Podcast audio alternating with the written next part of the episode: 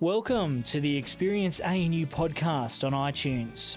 The ANU campus is always alive with plenty to see, hear, and do. If you're interested in finding out more about events at ANU, then visit us at anu.edu.au forward slash events or follow us on Twitter at ANU underscore events. We update the ANU podcast regularly, so make sure you subscribe to never miss a talk.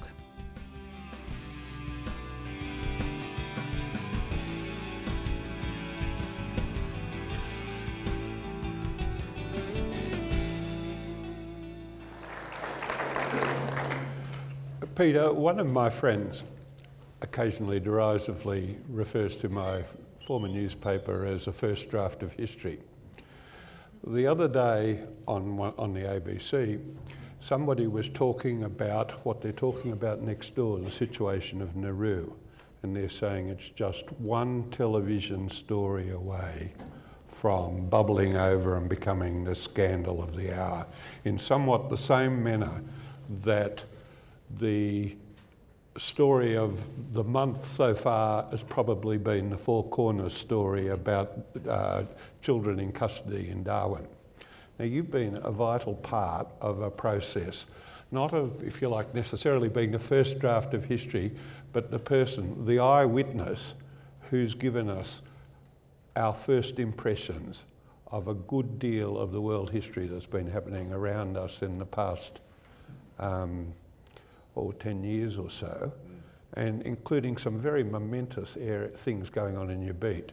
The Arab Spring, the tectonic movements in the Middle East, some of which, of course, are perpetual, like Arab uh, Israeli, uh, uh, um, but also Sunni Shia, the rise of ISIS, the rise of terror, more, you know.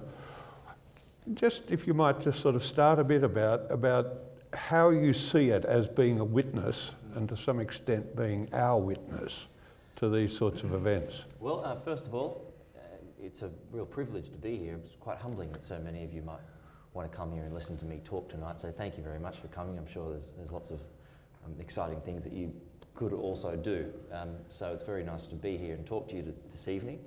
I was very lucky in that um, after my, my footballing career failed miserably. Um, the only other thing I was good at was English, was writing stories, and so it was a very easy decision to figure out what my alternative occupation would be, and that was to be a, a reporter. And as it turned out, I was sent away as a foreign correspondent in 2008, and right at that time, the world was changing because Barack Obama was about to be elected president. So that was a really fun time to be in the United States. So I saw that campaign and I saw that inauguration. And it was just this wave of goodwill and this, this wave of hope that quickly came crashing to a halt. And, and the Arab Spring was, was right at the start of that. And what a momentous event that was. And, uh, and I'd only just moved to Europe, uh, based out of London, just before that happened. Did you get infected by that hope yourself? Oh, yeah. I mean, it was. Uh, you'd come off the George W. Bush years, you know, it was, it was mm. flat, America was flatlining, you know, I remember the, the GFC and, uh, you know, the, the, America wasn't a great place to live and, um, and, and, and so this, this new guy comes in and he's promising this change and he's promising this hope and, you know, he had the silver tongue, he knew how to, you know, yeah. turn um, a flat crowd into, into something that was so joyous and, uh, and I felt lucky to be part of that. But then little by little, it sort of chipped away, you know, and, uh, and then you had the Arab Spring, which, which I still find, out of all the things that I've done, is probably the biggest event that I, that I got to cover because it's still happening today. You know, we, we've still got the after effects of it today with Syria. Now, Tunisia was the first one, the first domino to fall. Mm. The president, after 17 days, I think, if I remember rightly, um, the Tunisian revolution, that was a quick one. Then Egypt caught the bug, and Hosni Mubarak was down. Then it moved to Libya. Colonel Muammar Gaddafi was under threat. So you've got all these dictators who've been in charge of these Middle Eastern and North African nations, have been in charge for decades, and all of a sudden people are rising up, and it was, it, first of all, it was amazing, you know, that, that, that people were able to do that. And so- taking on whole armies and Whole organised armies police forces. Yeah, and they, they wouldn't be stopped by a bullet, you know. Well, usually they would be too afraid to show any kind of dissent. Yes. You know, if someone was critical of a regime in Tunisia or Egypt or, or anywhere really, um, they'd be thrown in jail, Yeah. locked up. So here you go, you've got one, two, three, four, dozens, hundreds, en masse, you know, assembling in these in these main squares of these of these great capitals of North Africa and the Middle East, and, and defying a regime, and ultimately successful.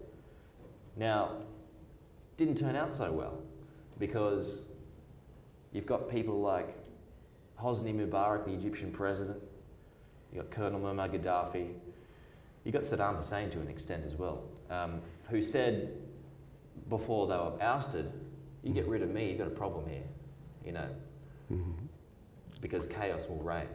No President Assad is saying the same thing now. Assad said the same thing. Chaos will reign. Well, we didn't believe it. You know, Yeah. you can't keep, you know, squashing a people. You know, you can't keep doing that. So we all thought at the time that this movement is happening, so we're going to support it. When I say we, I say most Western governments. Yeah. So the Western governments got involved in a way, ousted the leaders, and now look at the places. You know, you would argue, some will argue that it's even worse. Mm. You know, a lot of people in the places where I went, in Libya, uh, in Egypt, in Tunisia, in Iraq, they say the, the place is worse now.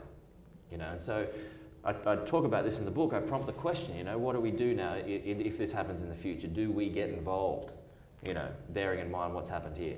Yeah. So having to cover that to get back to the question, uh, it, it Yeah. was just um, there were so many tentacles to the story, and as a reporter, I felt privileged to be an Australian voice on that, sending our stories back to an Australian audience.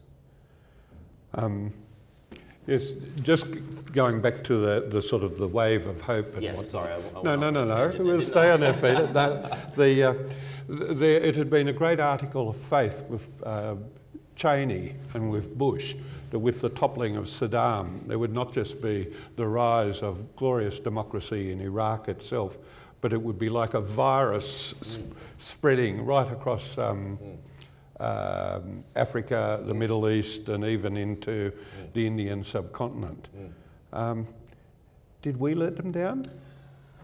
Oh, that's hard. That's hard to say. Uh, I think I think the West underestimated exactly what what would happen.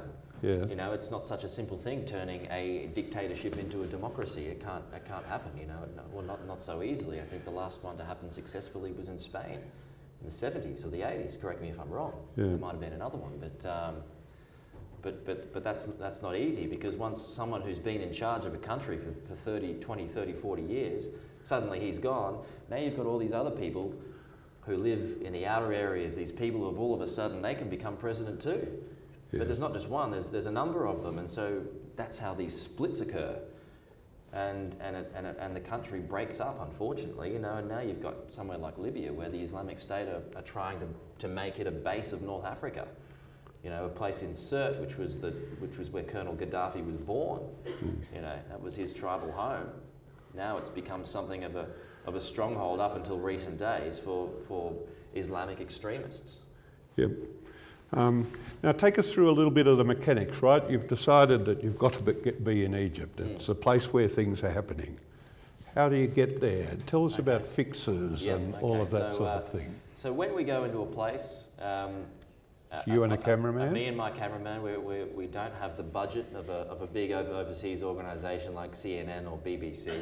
It's just a two-man crew. It's me and a cameraman, and uh, and we, we um, in the early days I was probably a bit green because um, I, I wasn't aware that you really needed a, a translator or uh, or any kind of any kind of uh, security consultant.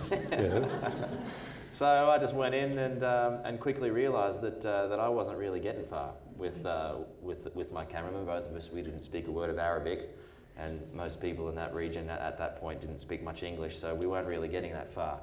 So I had to phone. What we do is when we go to a place, we, we phone, phone Reuters um, or the Associated Press. These places usually have offices, or Al Jazeera. Sometimes you can, you can ring people who you, you have no affiliation with, and they like to help you out.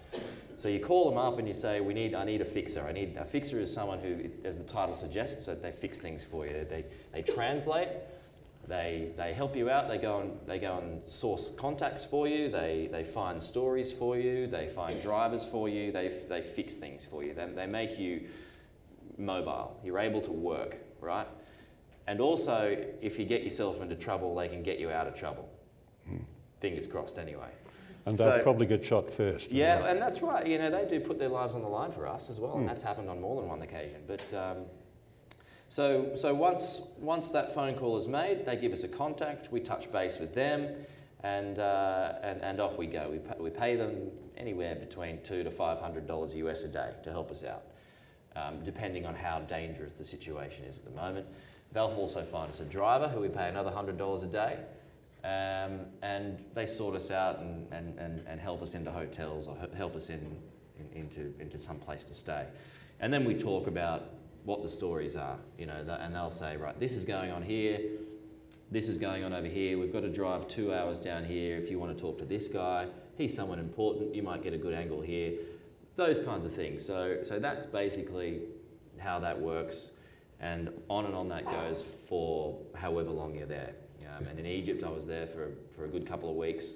In Libya, I was in for a couple of months. Um, and in Gaza, a few weeks. So, um, and that's a few weeks at a time because this day and age, the, the nature of the news business is that thing, people get their news so quickly on phones these days that a story is hot for a shorter and shorter amount of time because something bigger comes along, something more important comes along, and so you slide down the news rundown.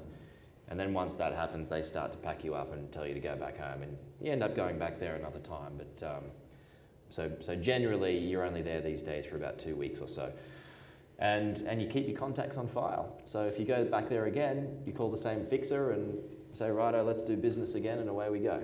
hmm Yeah. Your talk about translation problems reminds me of a story going back into the early 60s with Edward Behr, who worked for Newsweek, but going into Katanga during the crisis in the Congo. There, a whole group of Western journalists arriving via plane on the, on the airstrip, which was already choked with refugees.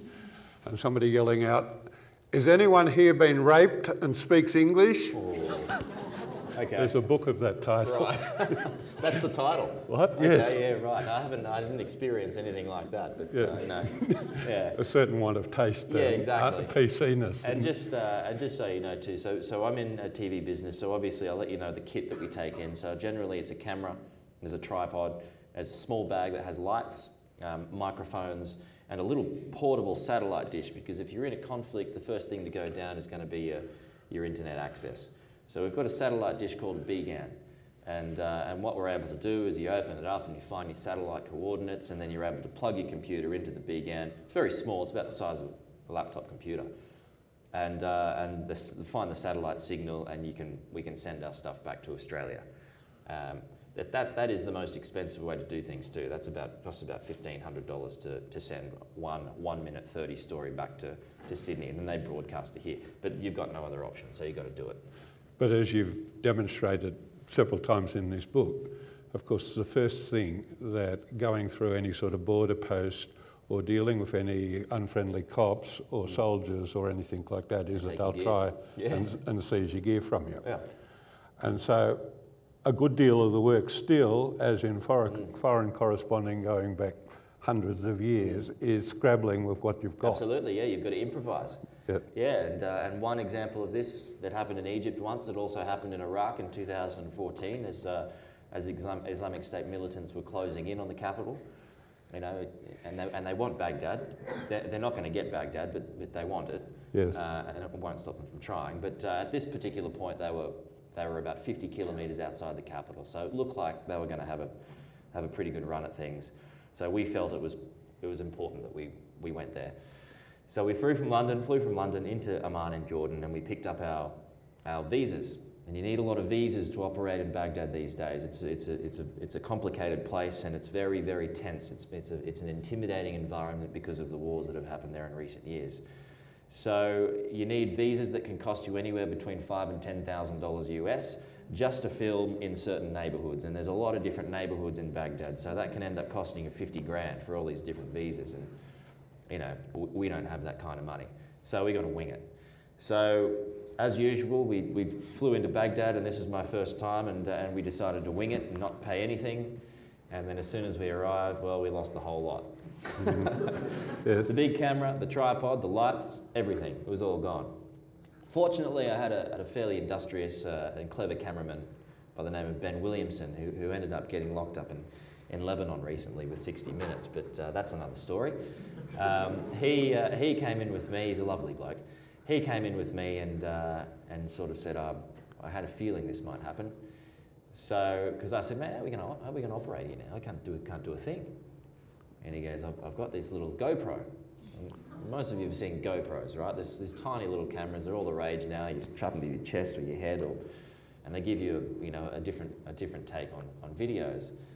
So Ben brought in uh, one GoPro, and that is all we used for our week in Baghdad, um, filming around the capital as Islamic State militants were closing in, and he's just shooting on this little thing.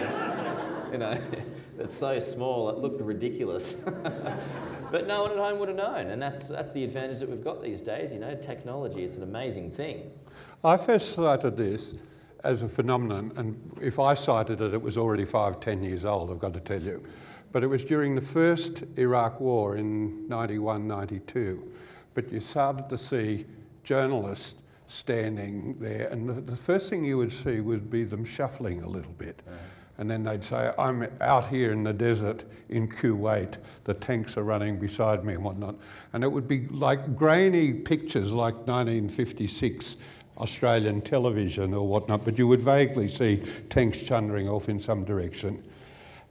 But the very graininess of it lent a certain verisimilitude mm. to it. What this shuffling business was about was that the person was looking at his laptop, where he had a little $100 camera on the top of his laptop, but he could actually see himself framed in it and whether he was in or out of frame. But we've moved from that, mm. not just to what you're describing, but to a situation, we'll go back to Egypt now for a mm. second, where, as with the revolution in Russia, people are describing it as, if you like, the Facebook revolution. Mm-hmm. People are talking about how, in spite of the tremendous power that the state can bring on citizens, the fact that people can text mm. each other, take photographs with each other, or whatnot brings enormous power into it, and even allows journalists, otherwise shut out of the action, mm. Some scope to get a story out that the state can't stop. That's right. That, that happened uh, in Egypt and also Libya. You're right. They did call it the Facebook revolution because uh, the governments are really caught napping in this regard because they weren't able to stop the flow of pictures. You know, usually in a in a dictatorship, one of the first things to go is, is freedom of speech. So you, you can't get your own And the phone lines go out. down or Phone something. lines go down, but uh, but Facebook, Twitter, uh, that was was a vital cog in, in the machine of the Islamic State because uh, sorry, the Arab Spring, because um, because the world was able to see what was going on, and we're talking, we're not just talking, you know, a, a- a person shot here or a, or a person shot there. These were these were whole groups of people who were mowed down by snipers walking up the street Yes. you know, just spraying people with gunfire, and uh, it was extraordinary to see. And it was extraordinary to see the bravery of, of the people, the protesters, the freedom fighters that they, that they ended up being called, just standing there and taking it and not saying no. And so the people outside of the Middle East were looking at this, and I get goosebumps talking about it. They, you know, it was like we got, we got to do something about this. You know, this is not on. Yep. And so that was, that was, that was what happened throughout the Arab Spring. It happened in Syria too. It still happens in Syria now. That's, that's the only reason, uh, the only way a lot, not all of it, but a lot of the pictures are able to get out from places such as Aleppo and, and, and what have you. And Gaza. And Gaza, yeah. I mean, um, yeah. I mean, Ga- Gaza was was uh, was was different. I've, I've done Gaza three times of the war in 2009, 2012, and 2014. In the 2009, they didn't let the Israeli um, military or the government didn't let any Western journalists into Gaza. Was maybe one or two who, who were lucky enough to be there beforehand who, who'd been Yeah. living there. And they, they, they were heavily criticised. The Israelis were heavily criticised for not allowing us in there Yeah. because we could only report from the Israeli side, so therefore we were only really getting one side of the story. So the next time the war rolled around, they said, okay, if you want to go in there, go in there. You die, though, it's not our problem. So, um, so they let us, as whoever wanted to go in. So you got dozens of the world's media that were going across. And uh, I remember it, was, it was about to be my birthday, uh, my 31st birthday, I think, and um, I was at the, uh, the passport control, and uh, the, the lady looked at my passport, and she looked up at my face, and she looked down at my passport, and she said, I see it's going to be your birthday in two days. And I said, Yes, that's right. She goes, Well, at least you'll get your own fireworks. and it was at that point where I thought, What do you mean? what do you mean? As ro- rockets were flying over the, you know, over the buildings and whatnot. So, anyway, that was that. But in that, we didn't get com- gear confiscated. They were happy for us to go, and, uh, and, and one of the security guards, who was a nice enough chap, uh, as we as we moved across the no, no man's land in between Israel and Gaza, they said, please, uh, when possible, have press on your flak jacket and have TV written on the bonnet of your car in tape. I said, what's that for? And they said, so the drones can see you, so we know where you are. If you don't have that on, then, then we can't be sure that you'll, you'll make it out all right. Yeah. Mm. Just speaking of some of this, um, life becomes very concentrated, bullets whizzing, noises, things. There are also long periods, interminable car journeys on rutted roads, waiting at border posts. I think it was Eric Ambler who once sort of said that the thing that's wrong with most spy novels is that all the sort of the James Bondy sort of action and whatnot, if anything like that happens, um, is concentrated in just seconds Yeah. of time. The real agony is working out whether you can get across a border. Mm. Yeah. Um, Yeah, no, you can wait for days. Yes. And we waited for days sometimes to get across a border. Um, I, remem- I remember it was a real problem getting into Libya when, when the Libyan revolution was underway, is because uh, understandably thousands of people were trying to get out at the same time. But that's, that's pretty much the scene that we faced wherever we went. We were always flying in somewhere that most people were trying to run away from. It's funny that, isn't it? Did you have um, to learn a certain sort of um, Yeah. humility Yeah, and deal it, uh, yeah. passivity to, to countervail the sort of certain gung-ho-ness and Yes, whatnot? That, And also uh, having a fixer can speed that process right up. Yeah. So in the early days when I tried to be, you know, thought I knew it all yeah, and I could go by myself, yeah, nah, took me hours, days even. You're, st- you're staying there and you're seeing your opposition go through and, and they got a few days head start and I start shaking my head going, I'm an idiot. You know. Now think of something like Gaza, or if you like, being in the Ukraine, you can hardly be there without really forming a view about things Mm. that's not quite the view of, if you like, the wave of enthusiasm that's following a popular revolution, Yep. wherever that's going to end up. Yeah. Now, as a journalist, you're trying to tell it straight Yes. And so forth. But say Gaza, Mm. it's a seemingly intractable problem. Mm-hmm. It's been going on for ages. You've seen it before, you've seen it again. It gets more horrible every time, perhaps, or Mm. something like that. But do you come out of it, if you like, you know, depressed, Oh, uh, yeah. angry, All the time. really yeah. wanting to uh, kick somebody? Well, for, for a few different reasons there. I mean, first of all, and I always tried to be fair. It's, it's, it's, it's, Yeah. it's at the heart of what we, what we do. We present two arguments and, and you let the viewer or the reader decide for themselves what they make of it all. Yeah. But in a place like Gaza, when it's, it's, it's slaughter, really, on an industrial scale, you've got the, the, the, the arithmetic of war was about 20 dead Palestinians to one dead Israeli. Um, and it's hard to be able to balance that up when I'm looking over here and I'm seeing a, a seven year old child dead on the floor, two, two more of them there, and you know, another dozen people dead over there, and, and that affects you very much. Um, and I always tried to go in, and see the worst of it. I wanted to see the worst of it because that's where the truth of it all is. Yes. And so that, that, that is the challenge. That can, that can be a challenge. Um, but um, you've, you've, got to, you've still got to try. Mhm. You know, you've, you've still got to try. But uh, and there, that's, that's one part of the answer to that question. The second part of the answer is that it's always very difficult leaving because as journalists, we're able to parachute into a place Yes. you know, and you can spend one or two weeks there, and then you can leave again.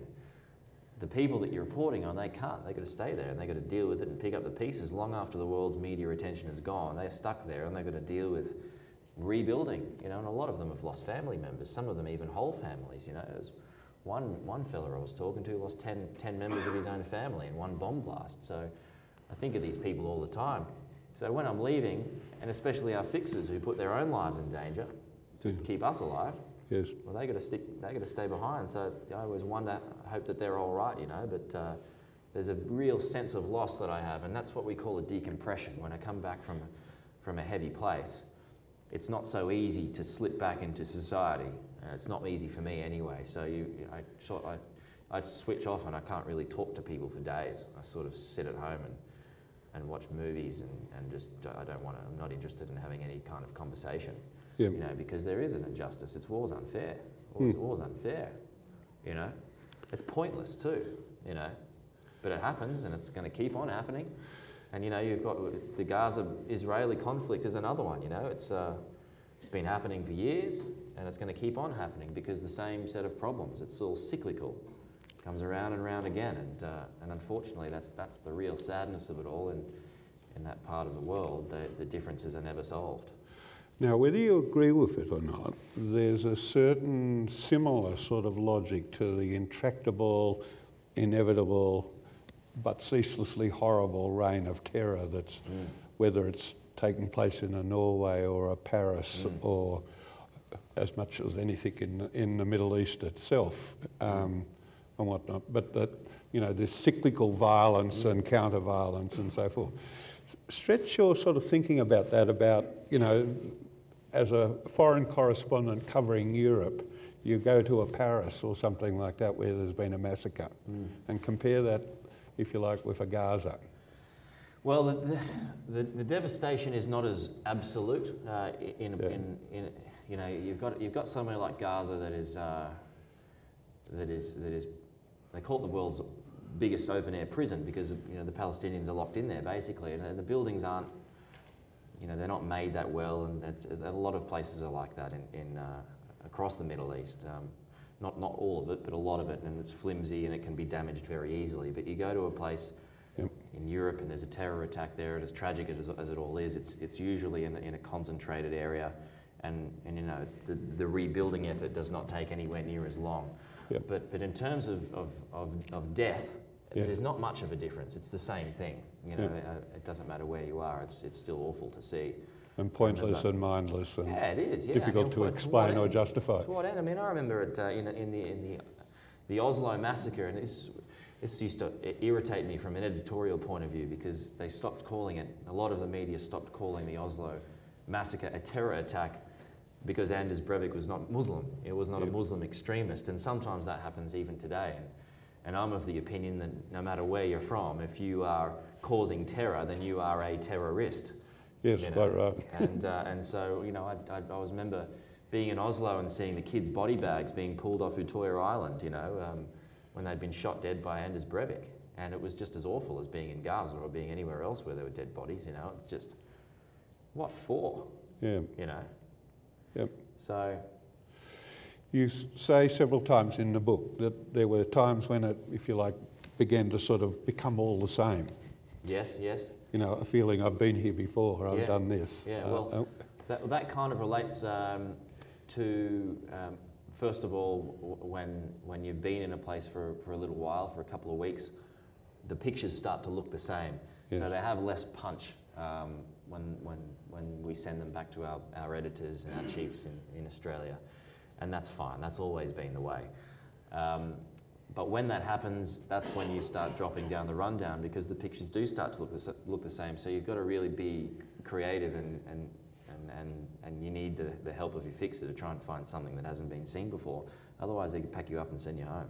Yes. You know, that's how it goes. And, uh, and, and of course, um, a lot of the wars that are taking place at the moment, the, the pictures are quite similar. You know, whether Mm. you're in the Middle East or whether you're in Europe, seen it all. And, you know, all you need is a couple of rockets and a couple of tanks around, and it doesn't matter where you are. Yeah. It could be anywhere, you know. But if you believe in what you're doing, or if you believe that the matter's Mm. really important, Mm. and you believe that it should be on the Australian news Oh, agenda, yeah, I fight for it. Yeah, yeah, Yeah. No, no, I fight for it sometimes. but does know. it mean more risk taking? Sometimes, yeah. Yeah, I mean, I remember uh, when it was 2013, I think. This is when um, the fella who replaced Hosni Mubarak uh, was a fella named Mohammed Morsi uh, from the Muslim Brotherhood. So he became a, a, the, new, the next president of Egypt.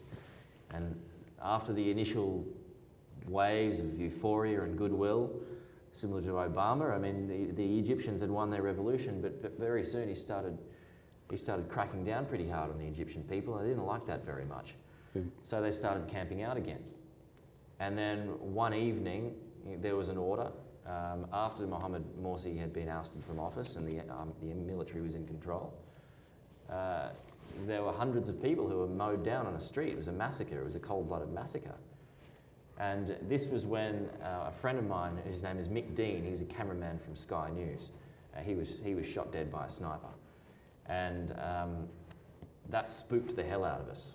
Um, And my boss said to me, and I called him up from London, I said, I've got to go here, this is, this is huge. Yeah. I've got to go, this is a big story. And he's like, I don't, I don't like this. I don't Yeah. want you to go here. And I said, I've got to go. This is a big story, I've got to go. So he said, right, well, deal is you have to take more care than you usually do. You do that, Mm. you can go. So I ended up, you know, we, we, we did what we had to do, um, but, you know, that's, that's, that's an example of, of pushing it. You know, you can push it if you put up a good argument. Um, unfortunately, he's the one who's paying the bills. So, I- I'll come to that. We'll come to that. so I've got to do what he says. We're living in a day when the media model has changed. In the newspaper game, I'm particularly conscious of it, and it's not as yet hitting as hard on television, but the profits are down.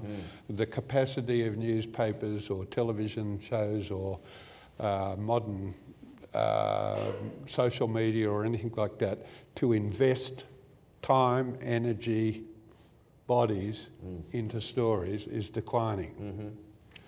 There's again another incident in the book where the overall boss, I think, remarks to you that uh, you're not insured at Yeah, the moment. no, David Gyngell. Yeah, so um, uh, he was but the cost of insurance is uh, I think- often thousands and thousands Yeah. a day.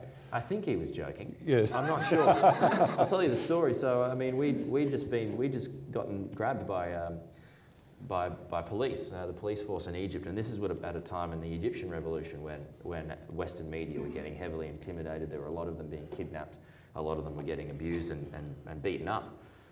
Most of it was the American and the British journalists and, and also journalists from Al Jazeera. Yeah. So I got yanked out of a cab one day and was basically frog marched down to this makeshift police station alongside James, my cameraman. And um, Shouting out, I'm, an, I thought I'm I a was- New Zealander. uh, well, I thought, I, yeah, I, I thought I was in trouble. I thought I, I'd seen the pictures and I thought, oh, yeah. I'm, I'm, in, I'm in some strife here.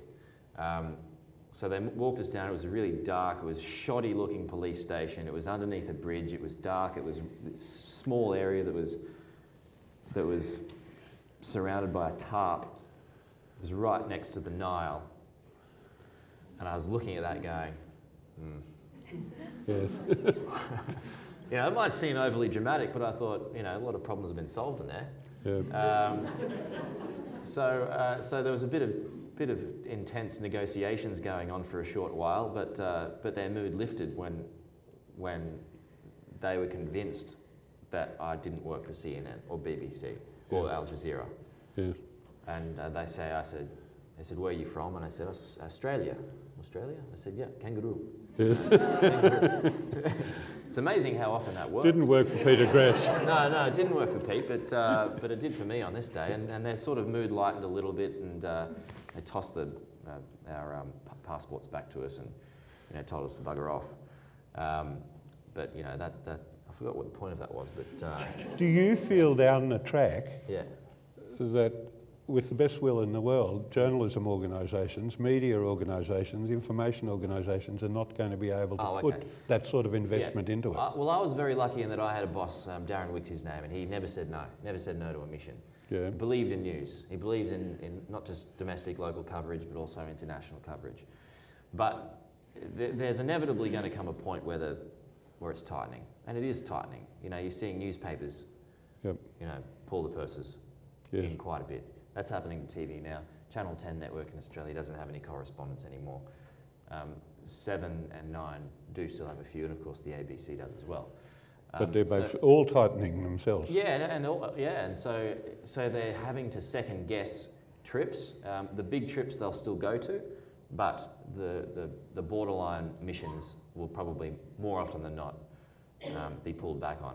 And they're also relying more and more so on on freelancers um, who might be over there, so they don't have to pay for the the long flights. Um, so freelancers are, are already there, and, and, and that can also help plug a gap too. Mhm. Um, but you know, I mean, the news business uh, is, is, is changing uh, because people are digesting news in a different way. It's, it's all on the phones now. People aren't rushing home to watch the six o'clock news like they used to. I mean, the numbers are still good. It keeps us all employed, but um, we're being forced to change the way we deliver the news, and so so all of this comes into play. You know, and I don't have the answer. Yeah. Uh, I, I don't know where it's going to end up, but you know, it's, I, I, hope, I hope that it survives. I feel like people will still want good journalism from good journalists. Yes, I sometimes fear, though, that a lot of good journalism may disappear before it's reinvented, if you know yeah, I yeah, no, well, maybe, yeah, maybe. And but I feel you know we're so lucky here to have such a free press. There's there's places overseas where they do not have that. You know, in the Middle East and Russia, there's you know there was there was a stat that I use in the book about over the last ten years. There's been 20 um, journalists who've been rubbed out, and they've been killed, and only one person um, has been brought to justice for it. You Mm. know, for one of those journalists. Now, before I throw it open to general questions, there's one thing I sort of want to raise to you, which we can do more or less in club or in private here because there's not very many people here and they're all sort of thing. But the 60 Minutes episode Mm. in Lebanon, hmm it's sort of something that runs across the fairly hard edge news stuff. But you've, you've flirted a little bit in that field yourself. You've worked for 60 Minutes, and I'm sure you're not embarrassed in the least bit about it. No. But it's news as entertainment hmm as opposed to news with a hard edge that you really ought to know about it. Tell us a little bit about your thoughts about that, Um, well, on this Partic- partic- with particular reference to Well, the I mean- Lebanon incident. I mean, yeah. I mean, it's hard, it's hard for me to give uh, give give um, the inside running, so to speak, Yeah. on this particular story because I wasn't on it, and uh, and and the, but the people who were on it, I know, and they legitimately wanted to help this lady who who's not having any luck um, getting her kids back. So we were the last resort, I suppose, um, but there's there's a whole chain of command uh, that it needs to go through, and uh, you know this is this is a story that I definitely would have had reservations about, and a lot of journalists would have.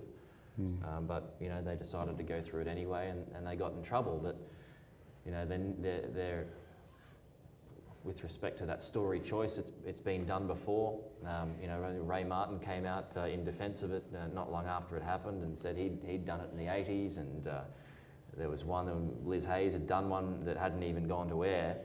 That won't be going to air. Um, but, you know, they won't be doing it again, you know, Yeah. because they got, it was, they were bruised too much. Bruised too much over it, you know. Um, it was just, they, just got a few things wrong on that one. And But it bruises an organisation, the organisation for which you Yeah. work, and it bruises journalism quite a bit Mm. as well, as does this whole interface problem, Mm. you know, that, that an increasing amount of television or broadcast is more about entertainment. than- Tabloid. tabloid stuff. Yeah, but ta- I mean, tabloid. I mean, it does hook people in, um, Yeah. which is the whole point of it, I suppose. And but tabloid's not a new thing. Yeah. It's been around for a long time, and let me tell you, having lived, lived in Britain for a while, uh, our t- tabloid journalists are, are no patch on the British tabloid journalists. You know, the stuff they get away with. My God. Yeah. But it's, I got to say, some, sometimes I found it entertaining. Yeah. You know? All right, I might uh, throw it open for questions if anybody's got any. Um, yep. Yeah.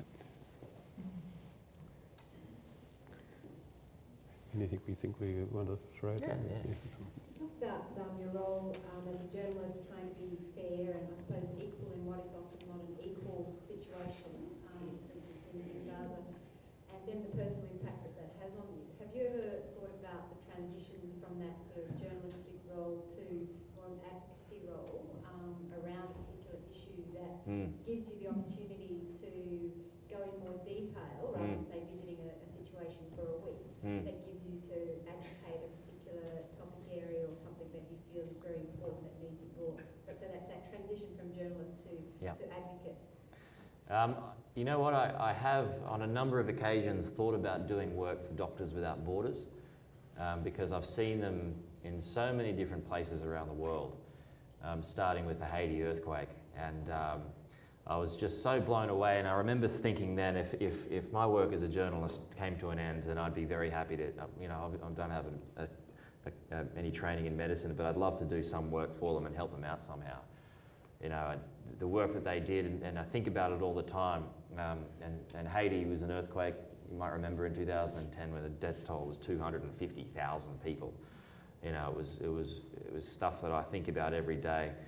And, um, and, and, you know, these doctors and this agency, and there's a lot of other aid agencies who do great work, but this is the one that I paid particular attention to. And I thought, um, wow, you know, they're, they're, they've got nothing. They've, they're having to operate on, on kids with, with no anaesthetic, and they're having to cut off limbs with plastic scissors that they've got to source from somewhere because the place is so wrecked. The, the runways and the airports are so badly damaged that you know aid trucks can't get in, planes can't fly in. So they're desperately trying to save these lives, and it's and it's not just there. You know, the, wonderful work that the aid agencies do at refugee camps in uh, around Lebanon and Jordan um, that I saw. You know, it's just it's inspiring stuff to see these guys work in these places, and they're putting their own lives in danger. You know, um, and so yeah, I mean, I hope that answers your question. If if if if what I'm doing now did come to an end, then I'd be happy to try and go and do that.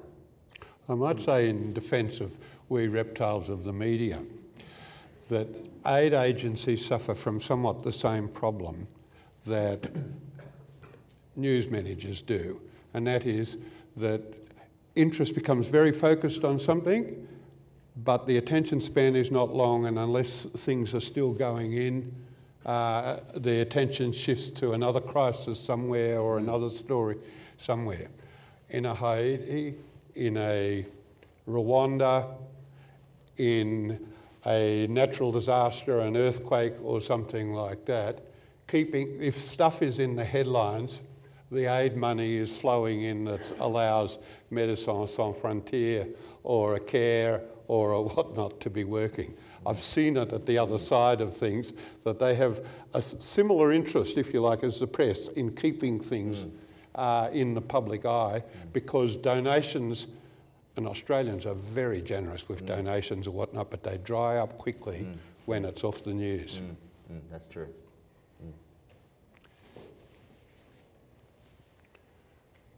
Um, you mentioned the, the dangers of being a journalist in the Middle East. Uh, I was just wondering what security you had. I'm guessing it wasn't the same level as CNN or Al Jazeera. Or No, we have a we have a a, um, a, uh, a number of ex-SAS guys that we used to always call. Um, these guys who, who go into private work once they've finished off, um, you know, doing whatever they're doing. These guys have, have a lot of expertise.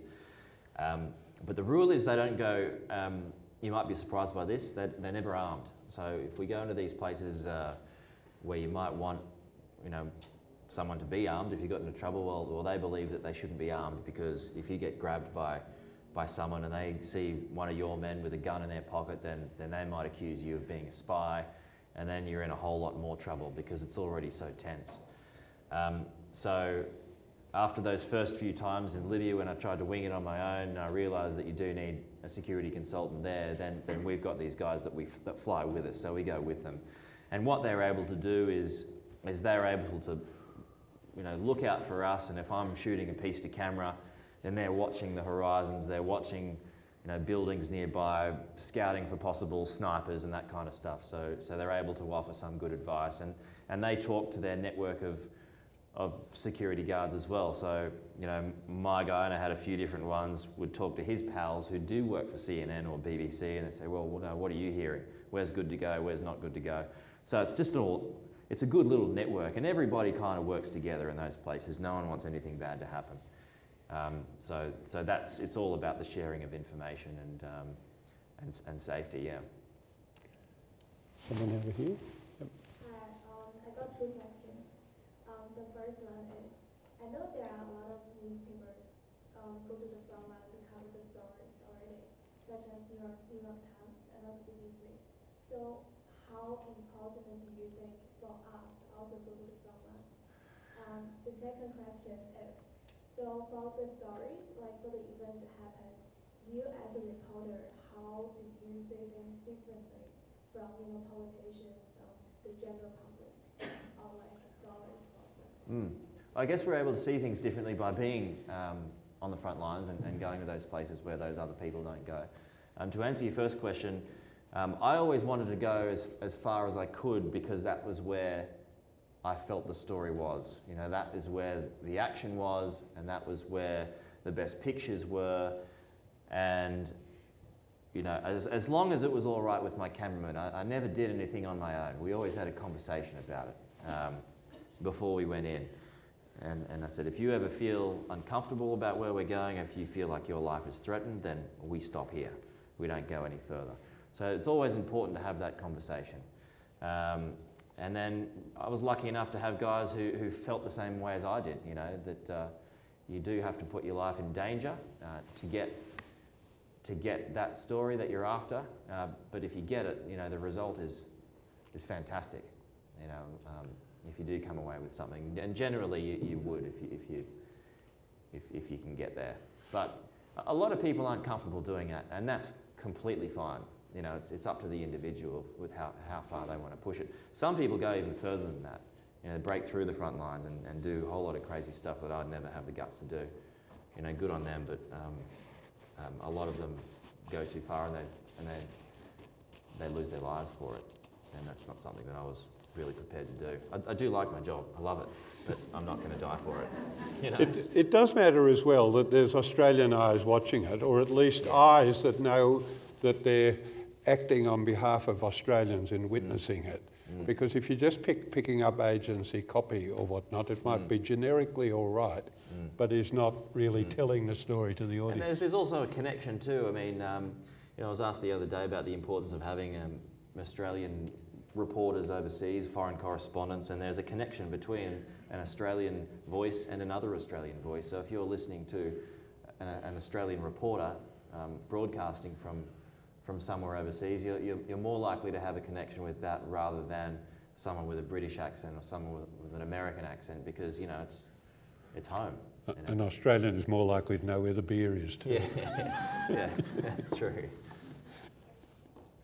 Um, I was at another talk recently where they talked about ISIS having uh, uh, one of their fairly senior um, officials was um, trained in the media uh, actually trained in the movies yeah. uh, in terms of using that to tell a story. And obviously, governments have publicity and you know spin machines, etc. How do you cut through not feeling that you're representing or being yeah. channeled to a story yeah. because it represents a certain position?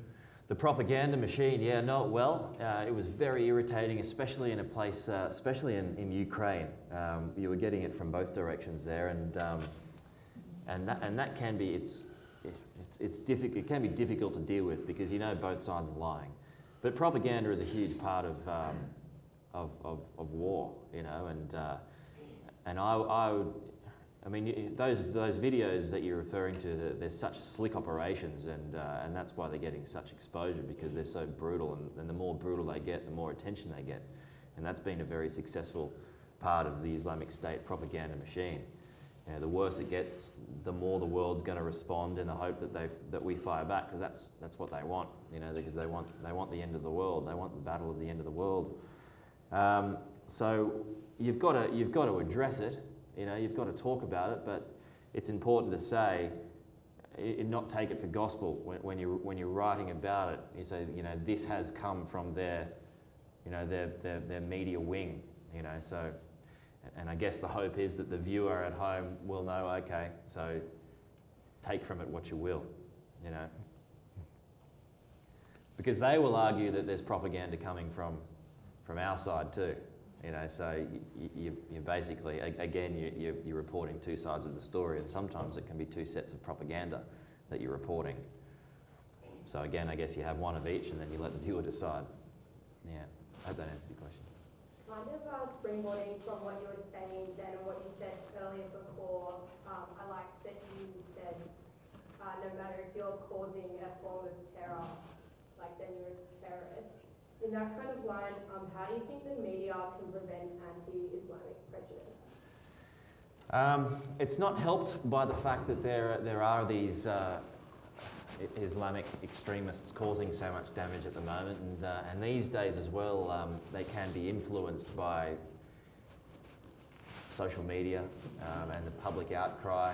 Um, and it's, I mean, I think it's important. I think we sh- we, we've probably got to do more actually to just to calm things down um, um, about that. I mean, I remember what was the example recently with um, with the fella in Germany who killed ten or so people. Um, I can't remember the German city. It was near a McDonald's, and uh, and all of a sudden it was um, people assumed that it was Islamic he was an Islamic terrorist straight away before the facts were even known. And I was broadcasting at that point, and I was telling people, just calm down a sec. We don't know that we don't know the facts yet. You know, it might. I'm looking at this picture, and he doesn't. He doesn't. He doesn't look Islam, Islamic at all. Sure enough, he wasn't. And then, and then soon enough, 24 hours after that story, it, it disappeared off the radar. You know, it's uh, it's not a story anymore. Um, but if, if he was an Islamic extremist, it would be a story for a good, a good five or six more days, you know, depending on, on, on, on a few different things. But, uh, but that's, the, that's the way it is now, you know, and, uh, and I think, um, and I try and tell people, and, uh, and there are a lot of people who do it too, you know, just, just don't, don't report anything until, until you know it, despite the temptation to say something if it's on social media. You know, it's, that's a, social media has a lot of good and a lot of bad things, and that's, and that's one of the bad things. Would it be helped, of course, if we, there wasn't such active repressions of people going around like, you know, Andrew Bolt or something like that. Yeah. David Leyonhjelm sort of being unable to express their point of view except v- via columns in every Murdoch newspaper, their own Sky television shows, etc., etc. They're sort of continually being put down. We've had the spectre in the last couple of days. I don't know if you've heard of the great Boxall, Box Hill tax office um, plot against Australian democracy and our life as we know it. Um, the tax office has installed two squat toilets there in partial recognition of the fact that about 20% of their workforce uh, come from the Middle East or Africa or Asia. Well, Pauline Hanson thinks that this is awfully un Australian and may be, in fact, the end of our civilization as we know it. Squat And it's a proof, yes, and proof that the Muslims are taking over. Right? Yeah. Well, you know, she may be right. One last question, and I think we'll have to wind up. I think there's a question right at the back there. Microphone, yeah. Yep, Two more. yeah. Two-part question. Your decompression, as you called it, Yep. that was a mild form of PTSD. Yes. Yep. And were you given any assistance to deal with that, or was it self-help? Uh, It was self-help. Uh, uh, it was only a mild form of it, um, and, uh, and and I, was taught by the psychologist to, um, to to to mentally compartmentalise a lot better. Um, so I mean, um, when I was on holidays, all these images. It was this time in 2011. I don't think I've said this story yet. Correct me if I have.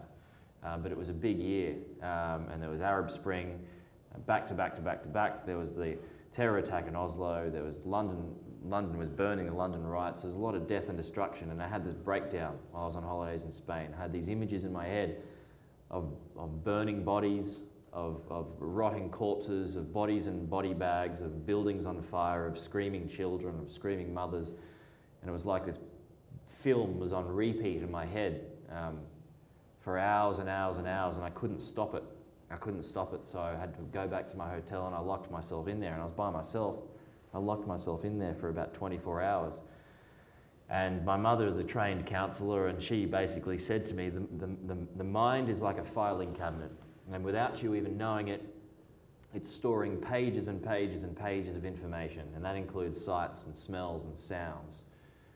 And inevitably, there comes a point where all those pages burst out of the filing cabinet, and you have what you know is referred to as a, as a breakdown or a panic attack or a mild form of PTSD, which is, a, which is I think what I have, although the, the psychologist was, was a bit ambiguous with that. But uh, I was told to go and see the psychologist, and she said to me, at that point, the two major stories that journalists see her about uh, is Libya and Haiti, and I'd done both. And because I was living by myself, I'd come back from these horrible situations and I didn't have anyone to talk to. So these images, they just they sat in my head and they stewed, and I didn't do anything about it. And eventually, you know, I had a, problem.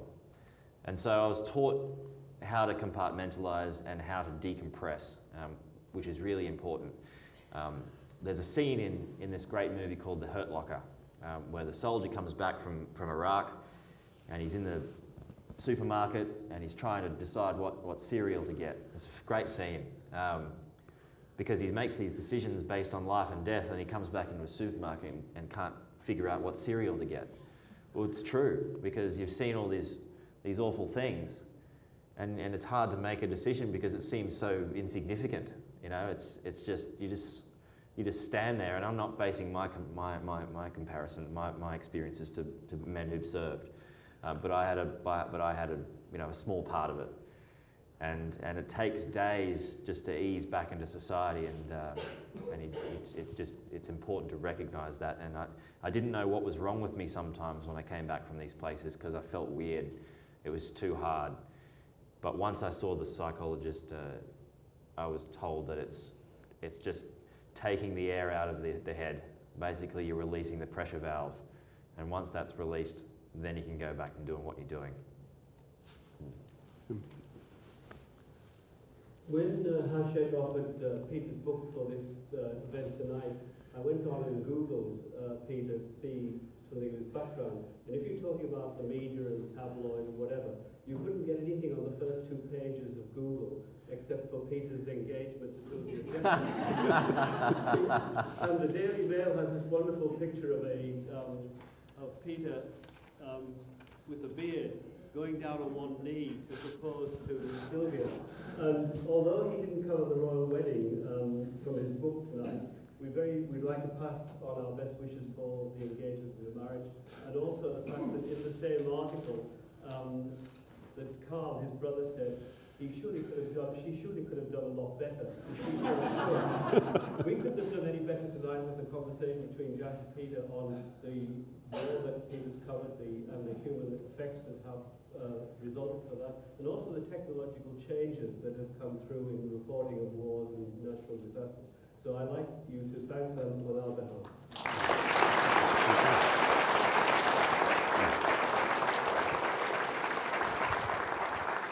We hope you enjoyed this talk. Did it inspire or even provoke you? Let us know via Twitter at ANU underscore events.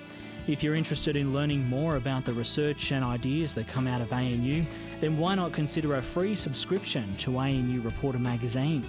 ANU Reporter tells the stories of the greatest minds in Australia, brightest students, and finest alumni. Visit news.anu.edu.au forward slash publications and click on the ANU Reporter magazine link to find out more.